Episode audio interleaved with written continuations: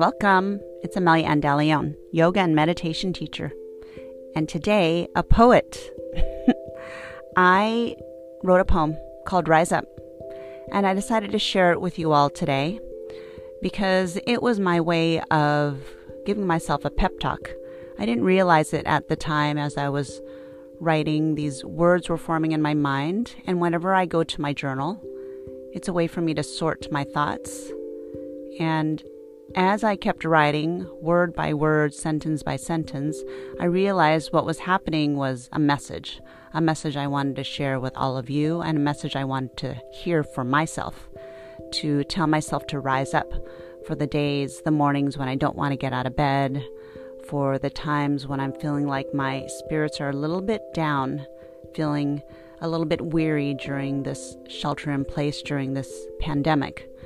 And this Rise Up poem, the, the words in this poem, reminded me to rise up because I can, and to rise up for those that can't. And I encourage you to consider starting a journal or going to your journal if you don't already have one, and just see what happens. Just started writing down how do you feel today, checking in with yourself.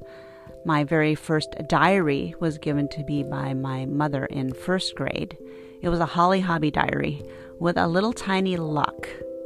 And I would write things down like, Hello, diary. Today it's sunny. Or something very, very simple. But it was just like a friend, a best friend that was always there for me, where I could share my true thoughts and feelings. And you might be surprised. Maybe you'll come up with a poem, or you might just feel better once you get the thoughts out of your brain and the feelings and emotions sorted on a piece of paper. There's a magic and there's a beautiful practice of spiritual fitness through the act of writing, through the act of journaling. Thanks for being here today. May you rise up.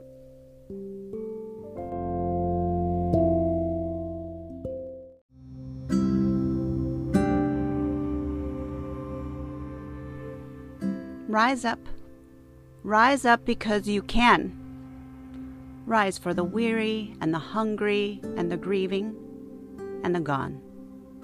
Rise because your lungs breathe and fuel a life to heal and to serve. Rise for our brothers and sisters who stand in the face of fear. Rise up for those who can't.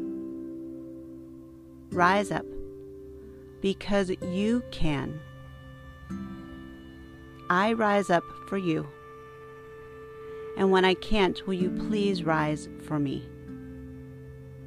Rise up for warrior women and men. Rise up to say thank you and Amen.